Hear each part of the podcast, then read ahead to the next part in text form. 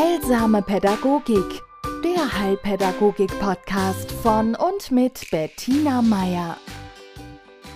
Herzlich willkommen zu einer neuen Folge von Heilsamer Pädagogik. Diesmal hat es ein bisschen länger gedauert. Der Grund dafür lag in einem Umzug. Ich habe meinen Wohnort, meinen Arbeitsort verändert. Es sind zwar nur so circa 100 Kilometer, aber es ist, äh, es fühlt sich an wie ein Aufbruch in ein neues Leben, denn es ändert sich alles oder ziemlich viel. Ja? Eine neue Wohnung muss gefunden werden. Die bestehende Wohnung bzw. mein wunderschönes Haus ja, gehört wiedervermietet, der Hausstand aufgelöst. Meine bisherige Arbeit, um auch die Form der Arbeit, ich war bis jetzt selbstständig, verändert sich. Ich bin jetzt angestellt und habe die Leitung von einem Team und einer Geschäftsstelle übernommen in einem Arbeitsfeld, das ich bis jetzt vom Thema her nicht kannte. Also wenig, wenig, wie soll ich sagen, direkte Erfahrung oder Berührungspunkte hatte. Aber das erzähle ich Ihnen wann anders. Ist auch so typisch bayerisch, wann anders. Also ein bei einer anderen Gelegenheit. Ja, für diejenigen, die aus einem anderen Bundesland kommen. So, also ich habe beschlossen, ich tue das alles aus dem dringenden Empfinden heraus, es ist jetzt an der Zeit. Es ist eigentlich schon überfällig. Und ich hatte das Glück, auch sobald dieser Entschluss gefasst war, auch eine Arbeitsstelle zu finden.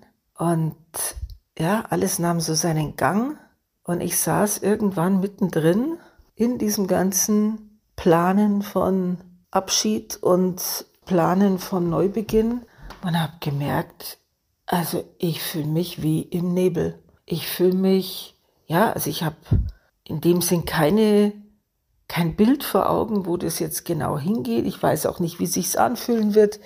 Ich ich ich hatte kein Gefühl dafür, ich weiß nicht, ob, ob Sie das kennen. Es war so, ja, als wäre ich im, im Nebel gefangen oder in einem Luftleer war es nicht, weil atmen konnte ich Gott sei Dank noch. Aber es war so ohne Vision oder ja, irgendwas, was mich sonst so trägt. Meine Ideen, meine Kreativität, mein, mein Vorstellungsvermögen. Weg. Ich saß da im selbst angerichteten Chaos und dachte mir so, um was jetzt bitte? Und was ist, wenn das alles nichts ist? Und also ja, Zweifel kamen, eben weil ich dieses auch, ich hatte, ich hatte kein Bauchgefühl, ich hatte nur das Gefühl, ich mache hier was, keine Ahnung warum. Ich wusste nur irgendwann mal, es ist notwendig und jetzt mache ich's und jetzt fühlt sich's ups seltsam an, ja? Und als ich eines Abends da auf der Couch saß und in diesen Gefühlen war und Gott sei Dank mit einer sehr, sehr lieben Freundin drüber reden konnte, kam mir während ich ihr das geschildert habe, das Bild meiner Geburt, meiner eigenen. Mir fiel ein, ich war eine Zangengeburt. Also ich äh, legte keinen großen Wert drauf, als intrauterin, als Säugling auf die Welt zu kommen. Also ja, oder hatte vielleicht auch meine Mutter Schwierigkeiten, das zu bewerkstelligen, ja, also bei körperlich irgendwas, auf alle Fälle wurde ich ziemlich unsanft mit einer Zange in diese Welt geholt und mir, fiel, mir fielen so die Parallelen auf, die zu der Empfindung, die ein, ein Fötus, ein noch nicht geborenes Kind haben könnte, wenn es darauf zugeht, auf diese Welt zu kommen. Also zugeht in puncto, die Geburt fängt an. Ja? Also man spürt nur, da muss was sein. Ja? Ich habe keine Ahnung, was da kommt. Man merkt nur, der Druck wird größer und der Druck wird wirklich, wirklich unangenehm. Und es sind naturgemäß überhaupt keine Vorstellungen da, was als nächstes kommt, sondern nur die Angst vor dem Neuen und vor dem, vor dem, wo man nicht weiß, wo es hingeht, wo man nur darauf hoffen kann, dass man freundlich aufgenommen wird. Ja, und dass das Ganze einen Sinn hat, was jetzt hier gerade stattfindet so im Mutterleib, die Geräusche, die plötzlich flutenden Hormone, der Druck, der steigt und sich wieder gibt, ja? Diese wirklich, wirklich unangenehme Situation, die aber interessanterweise durchaus bei, denke ich, manchen Babys durchaus auch als lustvoll erlebt wird, von wegen, oh, und ich schaffe das und ich drücke mich jetzt da durch und ich will da weiter. Ja, also ich habe das so bei meinem zweiten Kind erleben dürfen. Da war so ein ganz, ganz starkes Mithelfen. So was gibt's. Ja? Und also während ich dieser Freundin erzählt habe, wie ich mich fühle, dachte ich mir, ah, okay, das hattest du, das kennst du, das, äh, das war schon mal so und damals war es nicht recht angenehm. Also kein Wunder, dass du dich gerade auch überhaupt nicht wohlfühlst.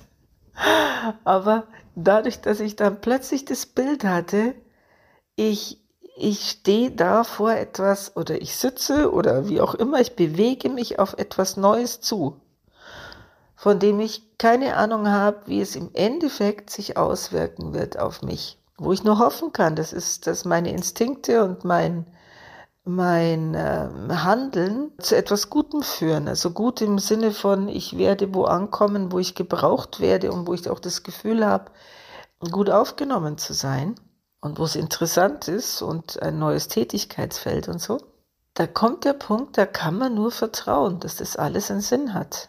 Ja? Und hoffen, dass es gut ausgeht. Und so ist es ja auch immer gewesen und geworden. Ja? Auch Sie, die jetzt dazuhören, Sie alle haben es schon geschafft. Sie haben zumindest schon mal eine Geburt hinter sich. Ja?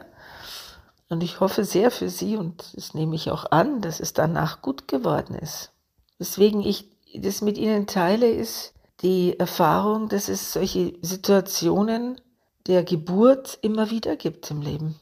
Ja, ob es sowas ist wie jetzt, das ich gerade durchmache in puncto Veränderung der Großteil der Lebensumstände. Es langt schon oft, einen neuen Job anzufangen, eine neue Arbeit zu beginnen oder die gewohnten Bahnen zu verlassen und nochmal ein Studium anzufangen oder auch ein Studium zu kippen, wenn man merkt, oh, das ist nichts für mich, ich möchte lieber ganz was anderes. Ja? Menschen, die sagen, sie möchten in einem anderen Land leben und auswandern. Menschen, die ja sich selbst neu erfinden, indem sie künstlerisch ja sich ausdrücken wollen. Also im Prinzip alles, was von uns Mut erfordert und Durchhaltewillen und Vertrauen. Und was in der Regel auch mit, sagen wir mal, Geburtsschmerzen ver verbunden ist, ja. Also es ist kein, oh, ich lehne mich zurück und genieße nur den Sonnenschein auf der Terrasse, weil eben diese ganzen unterschiedlichen Gefühle da kommen. Und damit sie sich nicht wundern und damit sie wissen, das gehört dazu, erzähle ich Ihnen ein bisschen davon, wie es mir ging. Ja? Und äh, da ist die Geburt jede Geburt eine Metapher.